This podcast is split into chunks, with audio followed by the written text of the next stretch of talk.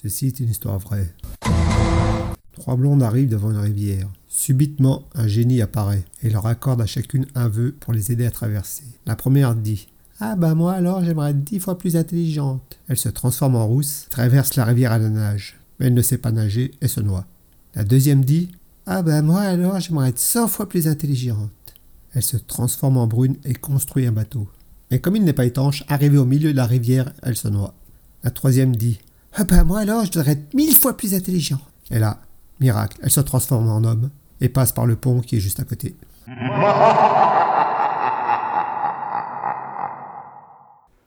Merci d'avoir perdu votre temps, ma compagnie, et à bientôt pour de nouvelles aventures.